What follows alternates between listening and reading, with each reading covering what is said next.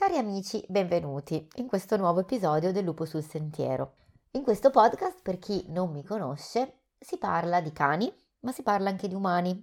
Si parla di relazione con il cane, cercando di affrontare varie tematiche, varie problematiche della vita quotidiana e relazionali, ma si parla anche di crescita personale, perché le due cose vanno a braccetto.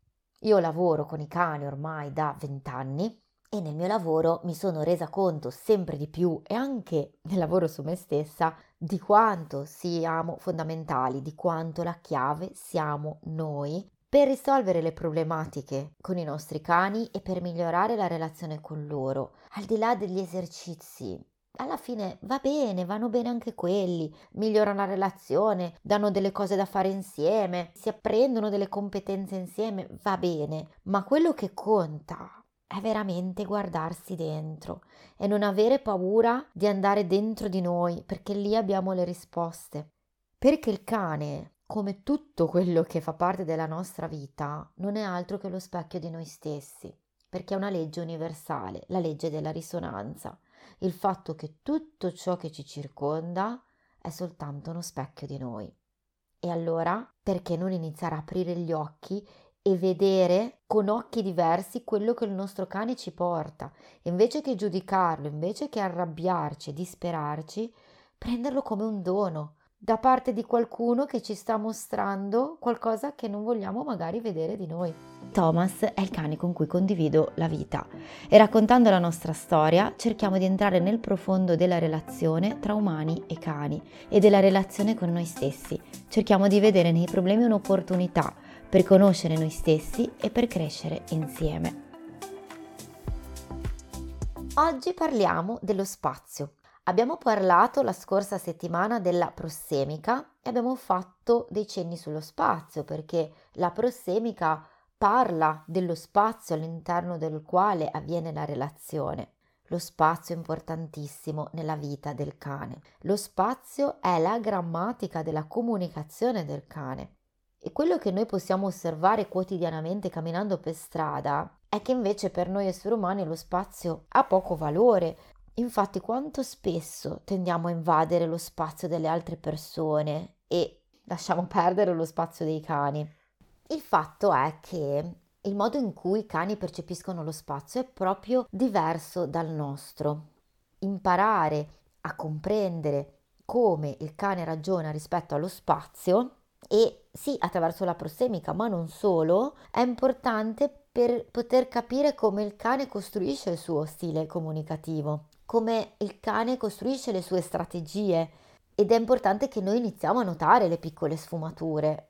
I cani nascono con un pacchetto specie specifico e sulla base di questo costruiscono il loro stile comunicativo, sulla base anche delle loro motivazioni che hanno dentro, innate, ne abbiamo già parlato, se un cane vuole che un altro cane lo segua, non è che si mette a urlare oh, o abbaiare. In genere cosa fa? Comunicano attraverso lo spazio, si avvicinano all'altro cane, lo intercettano, intercettano il suo sguardo e poi si volgono con il corpo verso la zona di interesse e guardano poi se il cane ha capito il messaggio e penso che anche voi l'abbiate capito che per chiamare un cane mi devo spostare nella direzione opposta. Infatti il richiamo più diffuso tra i proprietari di cani è ciao io vado e le persone mi dicono quando dico vieni non viene, quando io dico ciao io vado il cane viene. Perché?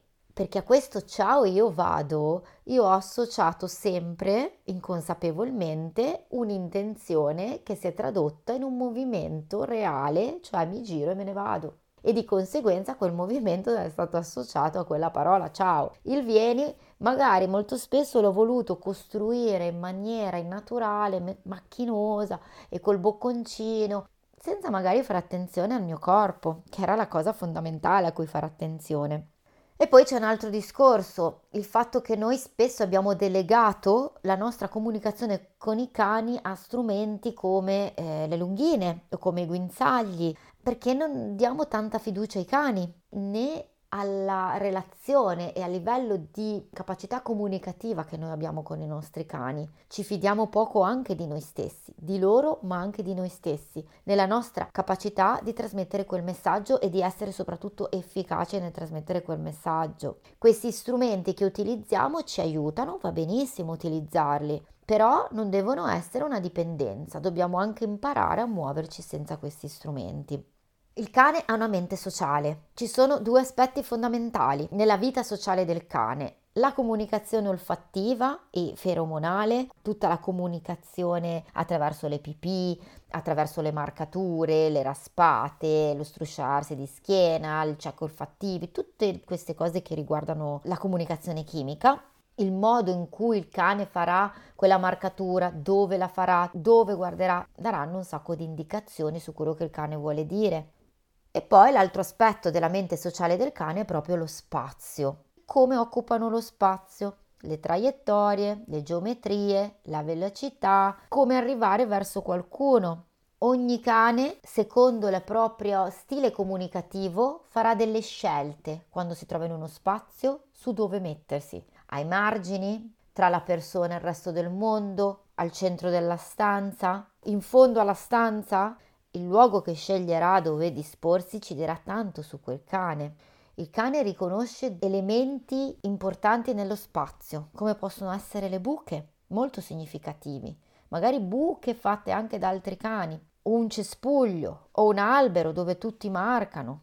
Attraverso le posture, attraverso come si muovono, potremo capire se quel cane è coerente con se stesso, se quello che sta facendo è coerente con le sue emozioni e le sue intenzioni. Che cosa voglio dire? Che per esempio la velocità con cui un cane si muove mi può dare indicazioni dello stato emotivo con cui lui, per esempio, si sta approcciando a un altro cane o un'altra persona. Se il cane arriva con un'alta velocità, che sta correndo, potrebbe mostrare sicurezza, ma potrebbe anche nascondersi dietro una maschera di reattività e quindi in realtà essere a disagio. Un cane potrebbe avere problemi con le persone, ma stare molto attaccato alle persone, in una sorta di controllo. Ne abbiamo parlato tante volte. Come dormono i cani tra di loro, la dice lunga. Il modo in cui si dispone ogni individuo all'interno di un branco dice tanto su ruoli, su chi sono quei cani all'interno di quel gruppo. Come possiamo aiutare i nostri cani nel gestire meglio le proprie emozioni e nell'essere soprattutto più coerenti con se stessi nell'approcciare l'altro. Prima di tutto aiutandoli a porre dei confini. Per esempio, non lasciando che vadano da chiunque incontrano per strada, da qualunque cane, perché dipende sempre da che stato motivo ha il nostro cane nel momento in cui ha quell'approccio e noi dobbiamo essere bravi nel leggere lo stato emotivo del mio cane e non permettergli di avvicinarsi a un altro cane se non è in grado di farlo in quel momento. A volte è ingannevole perché il mio cane può sembrare felice, è agitato, scodinzola, tanto movimento, mette in movimento, sembra che stia giocando, ma se iniziamo a comprendere meglio la comunicazione dei cani, i nostri cani e vedere un po' più là rispetto ai luoghi comuni, ci renderemo conto che certi comportamenti non sono felicità, ma sono stress.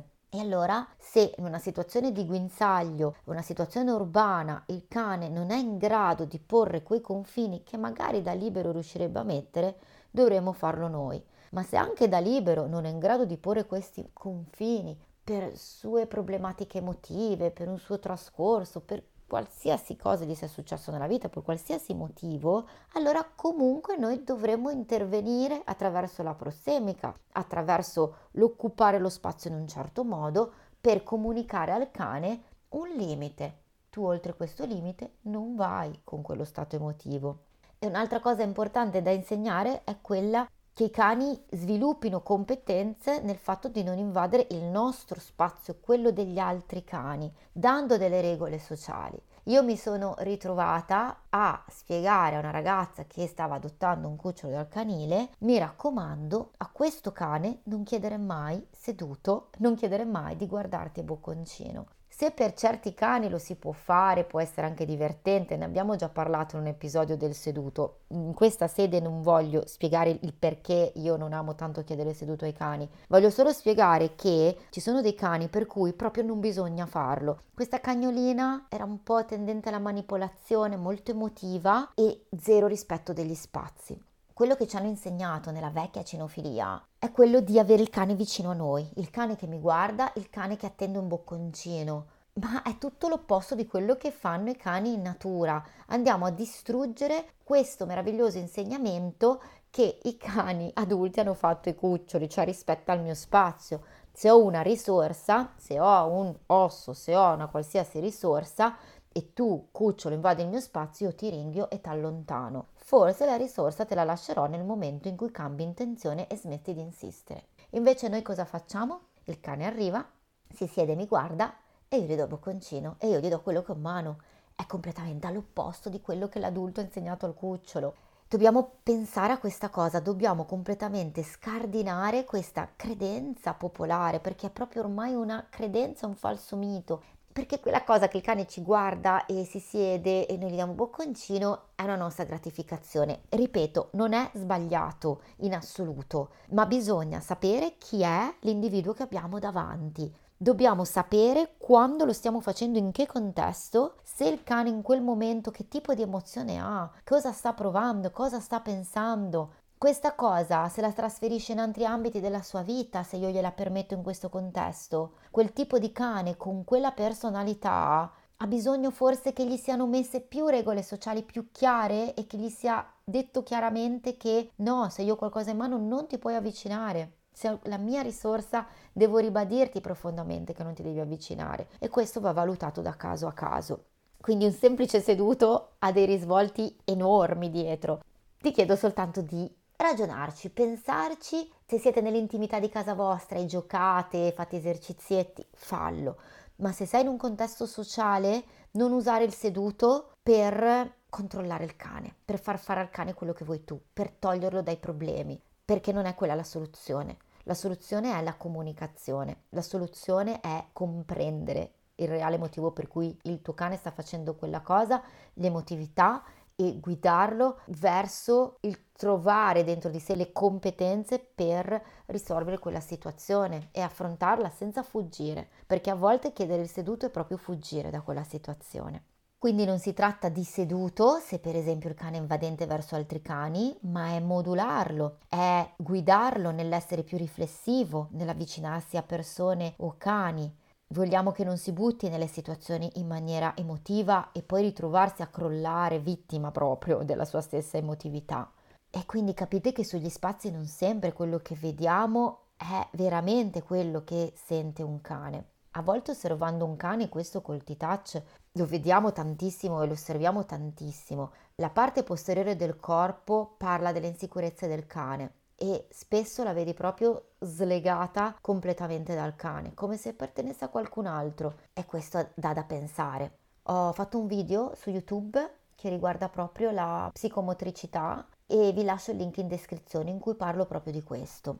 Ed è importante dare delle regole sociali sullo spazio. Ma cosa significa? Prima di tutto è importante anche dare la possibilità al cane di sbagliare. Per esempio, sono al guinzaglio e il cane parte a baiare contro un altro cane. Usare il bocconcino per distrarlo o il seduto Ve lo sconsiglio vivamente perché stiamo scappando dal problema, non stiamo permettendo al cane di sviluppare una maturità riguardo a quella situazione, di imparare come comportarsi, ma lo stiamo manovrando, lo stiamo controllando, non gli diamo la possibilità di imparare anche sbagliando. Diamo anche la possibilità di esprimere questi abbai, non abbiamo paura che il cane abbai. La paura che il nostro cane abbai di fronte a un altro cane è legata al giudizio delle altre persone nei nostri confronti. Questo lo so perché ci sono passata anch'io, però impariamo a fregarcene. Ecco perché dico che è un lavoro su noi stessi, perché in quei momenti, se abbiamo ben chiaro, le idee chiare su cosa fare, ce ne fregheremo del giudizio degli altri. E cos'è che dobbiamo fare? Concentriamoci sul fatto che il guinzaglio sia morbido, magari ci spostiamo lateralmente rispetto al cane, ovviamente stando attenti che il cane non avanzi perché altrimenti è un disastro. Entriamo nel cono visivo del cane in modo che gli ricordiamo che ci siamo anche noi. che comunque può chiederci supporto e può abituarsi a confrontarsi con noi nel momento in cui c'è un problema e non prendere le decisioni da solo, che spesso così al guinzaglio sono dettate dalla reattività e dalla emotività.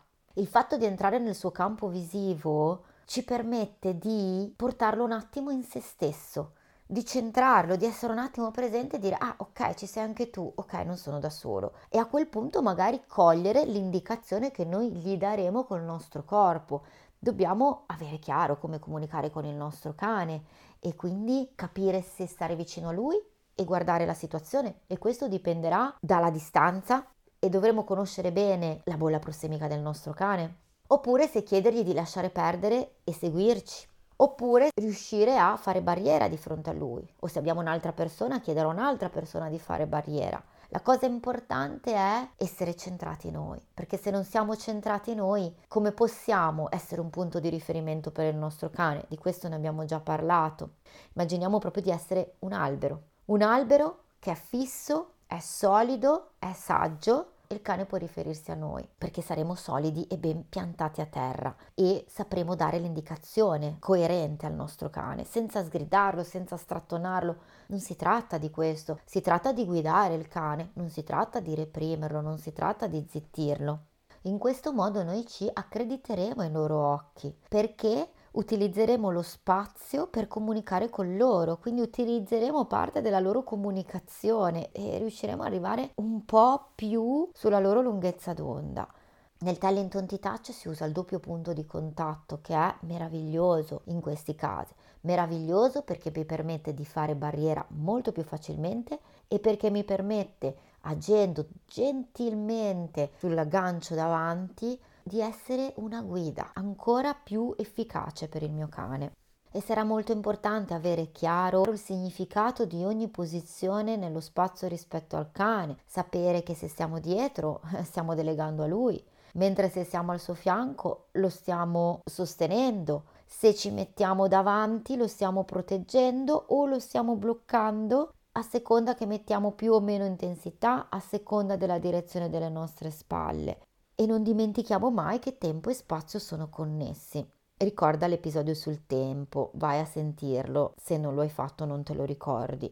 Ed è importante nello spazio dare il tempo al cane appunto abituarsi alle situazioni nuove, sia che si tratti nuova casa, cane appena adottato, arrivo di un bambino in famiglia, sia che si tratti di una situazione di un incontro con un altro cane.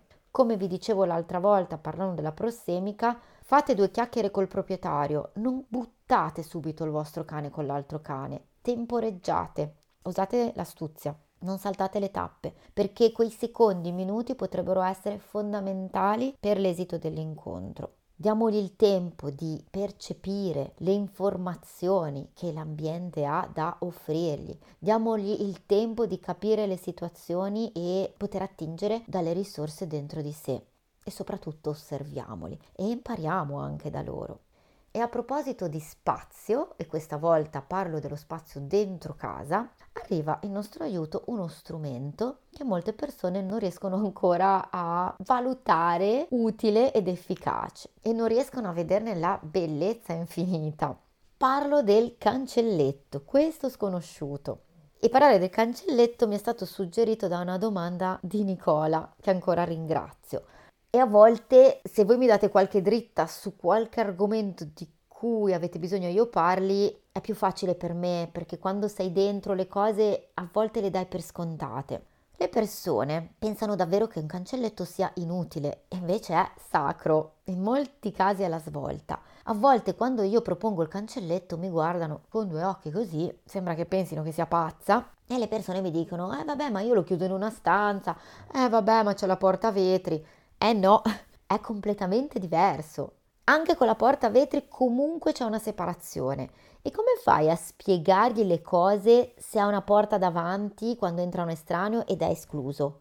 Il cancelletto include, ma separa. È meraviglioso. Ed è meraviglioso anche per cani che devono convivere, però all'inizio è bene mantenere gli spazi separati per non invadere lo spazio del cane di casa e per dare un messaggio al nuovo cane, ok, questo sarà il tuo spazio e lì non verrà invaso. Viene troppo sottovalutata questa cosa. Quando le persone adottano un secondo cane e vedono che fuori in passeggiata magari fanno la conoscenza, va tutto bene, quando arrivano a casa tendono a metterli subito insieme, perché sotto c'è il desiderio che i cani siano amici, si vogliano bene, eh, siano per sempre insieme, dormano insieme. Però saltiamo le tappe. Scusami, ma immagina quando conosci una persona, ti frequenti con questa persona, ma non è che vai subito a viverci insieme, nella maggior parte dei casi. C'è una conoscenza nel tempo, piano piano, perché altrimenti ti senti invaso. Perché con i nostri cani non facciamo questa cosa? Perché li mettiamo in situazioni veramente difficili? Dobbiamo rispettare i loro spazi, tanto più che lo spazio per loro è ancora più importante che per noi. Allo stesso modo, quando abbiamo gatti, se abbiamo dei bambini, il cancelletto è la sicurezza, mi permette di separare eventualmente gli individui senza escludere l'uno o l'altro, mi permette di prevenire incidenti e permette di far sì che si abituino l'uno all'altro con la certezza che non verranno invasi. Include ma non esclude. E quando arrivano gli ospiti fa sentire al sicuro te e anche le persone, perché se per caso è un cane che morde come Thomas, eh, non stai molto sereno, stai sempre teso, sei sempre sul chi va là e il tuo cane lo sente se non sei tranquillo. Ed è importante la posizione, il cane è dietro un cancelletto, tu accogli gli ospiti, qual è il messaggio che gli dai? Che tu ti prendi la responsabilità. E il cane quindi ah, delega a te e si rasserena. Poi durante la serata eh, valuterai se aprire, eh, dopo aver istruito con calma e con tranquillità le persone, senza ansia. In più è fantastico per insegnare ai cani a stare da soli. Davvero, beati confini e se non riusciamo a mettere dei confini, diciamo, ideali, li possiamo mettere fisicamente, perché esistono meravigliosi strumenti che lo fanno per noi. Perché non usarli? Per me, Thomas, il cancelletto è stato magico, ha tutelato lui, ha tutelato le altre persone, ha imparato a stare in società senza sentirsi invaso e nella totale sicurezza di tutti. E io ho dovuto aiutarmi con un cancelletto perché in realtà Thomas metteva troppi confini in modo troppo plateale. Lui doveva andarlo a dire faccia a faccia, in maniera molto drastica, magari arrivava a mordere e io non riuscivo a mettere questi confini per lui, ma in realtà poi non riuscivo a metterli neanche per me stessi nella mia vita. E quindi questo è un altro discorso che riguarda il rispecchiamento. Thomas mi ha mostrato come mettere dei confini. Il cancelletto mi ha aiutata a essere più chiara con lui nei miei intenti. Thomas è stato sicuramente per me un maestro di confini, sto imparando tanto ancora oggi. E mettere confini è una caratteristica fondamentale della comunicazione assertiva, sia per quanto riguarda gli umani, sia per quanto riguarda i cani. E chiarire i confini con i nostri cani, chiarire fin dove possono arrivare anche nel mondo, ci permette di essere assertivi con loro, ci permette di accreditarci ai loro occhi e di guadagnare punti e magari allenandoci con i cani, come è successo a me, potremmo imparare a portare questi confini anche nella nostra vita. E tu? Hai dovuto mettere dei confini con il tuo cane? Hai avuto problemi di confini come me? Hai mai usato un cancelletto? Queste sono domande che ti faccio e che se ti va mi puoi rispondere anche su Instagram. Penso che metterò un sondaggio perché sono curiosa di capire il cancelletto quanto uh, viene utilizzato o meno dalle persone. Eccoci alla fine, spero sia stato utile e interessante questo episodio. L'argomento spazio secondo me è veramente interessante anche perché noi umani lo trattiamo poco e ne lo prendiamo poco in considerazione. Sarò felice di ascoltare i tuoi feedback e con questo ti saluto e ti auguro un buon cammino.